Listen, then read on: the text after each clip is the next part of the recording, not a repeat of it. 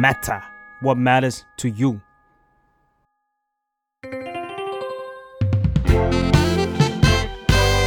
What's up Nothing much ได้สับจากข่าว สวัสดีค่ะ What's up ในตอนนี้เนี่ย มันค่อนข้างทัชใจละกัน พอดีว่ามายไปดูใน Twitter แล้วมันมีคนพูดถึงประโยคภาษาอังกฤษอันหนึ่งที่ทำให้เขาแบบใจฟูมากเลย ซึ่งก็คือประโยคที่ว่า don't worry I got your back ซึ่งมันก็จะแปลประมาณว่า เฮ้ย ไม่ต้องกังวลนะ เราจะอยู่ support เธอแน่นอน ซึ่งเรารู้สึกว่ามันเป็นคำที่แบบอุ้ยมันน่ารักจังเลยไมายก็เลยคิดว่าอยากจะมาแชร์คำปลอบใจคำให้กำลังใจให้เพื่อนๆหรือว่าคนใกล้ตัวคนที่เรารักนะคะ ให้เพิ่มขึ้น แล้วไมายรู้สึกว่าประโยคเหล่านี้เนี่ยมัน น่าจะได้ใช้ในอนาคตนะคะ บางทีเนี่ยไมายเวลาไมายให้กำลังใจเพื่อนเนี่ก็ให้กำลังใจเป็นภาษาอังกฤษเพราะว่ามันก็อาจจะเขินน้อยกว่าอะไรอย่างนี้ แต่ว่าความหมายเนี่ยมันก็ยังทัชใจอยู่ เริ่มจากประโยคแรกนะคะ ถ้าเราต้องการที่จะสร้าง conversation กับเพื่อนก่อน เพื่อนที่อาจจะกำลังรู้สึก ไม่ค่อยดี ซึ่งเราก็อาจจะพูดได้ว่า I may not completely understand what you are going through or how you are feeling but please know that I'm here for you ก็คือมันแปลว่าเฮ้ยเราอาจจะไม่ได้เข้าใจสถานการณ์ทั้งหมดนะ ไม่ได้เข้าใจว่าตอนนี้กำลังรู้สึกอะไรอยู่แบบร้อยเปอร์เซ็นต์แต่ว่าฉันก็จะอยู่ตรงนี้ให้ ฉันก็อยู่ตรงนี้เสมอ มันก็เป็นคำที่ยาวนิดนึง แต่ว่ามันก็ความหมายก็ครบประมาณหนึ่ง อีกประโยคหนึ่งที่เราสามารถชวนคุยได้อะไรอย่างนี้นะคะก็คือ it seems like you've been having a hard time do you want to talk about it ช่วงนี้น่าจะ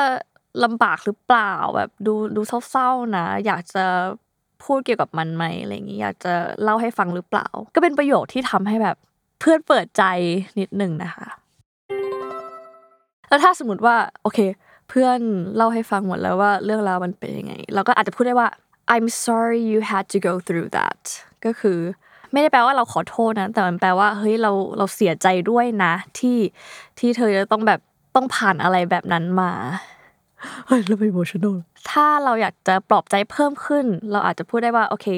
please hang in there I know you've got this hang in there เนี่ยมันจะแปลว่า อยากให้ฮึบเอาไว้นะ อยากให้แบบสู้เขานะอะไรอย่างนี้ เรารู้ว่า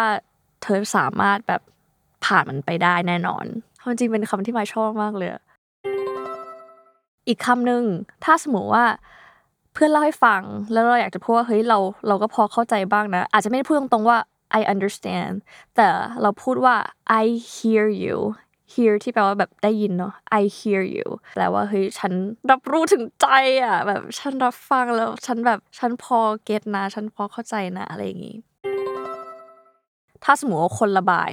ให้เราฟังแล้วเขาแบบกำลังรู้สึกแย่กับตัวเองกำลังรู้สึกว่าสิ่งที่มันเกิดขึ้นเป็นความผิดของเขาเราก็อาจจะพูดได้ว่า it's not your fault มันไม่ใช่ความผิดของเธอเลยนะ มันแบบมันไม่เป็นไร หรือว่า you are not the burden คือคุณไม่ใช่แบบภาระอะไรเงี้ย you are enough สิ่งที่คุณเป็นอยู่ก็เพียงพอแล้วนะคะ โอเค อันสุดท้ายอันนี้ มาว่าเป็นแบบ punchline ที่สุดแหละก็คือ whatever happens I'll support you either way ก็คือไม่ว่าอะไรจะเกิดขึ้นเนี่ย ฉันจะคอยอยู่ตรงนี้ support เธอเสมอแบบว่า ซึ่งคำเหล่านี้เนี่ยสำหรับมายมายมองว่า มันจะเป็นคำที่ค่อนข้างมีเอมพัตตีประมาณหนึ่งเนาะคือเราไม่ได้โทษเขาหรือว่าเราไม่ได้ขยันขยอให้เขาแบบดีขึ้นทันทีอะไรอย่างนี้ แต่ว่าคำพวกเนี้ยมายรู้สึกว่ามันจะค่อยๆทำให้เขาแบบฮิลไปได้ด้วยตัวเอง แล้วก็รู้สึกว่ามันมีคนที่อยู่รอบข้างเขาจริง ๆ นะคะ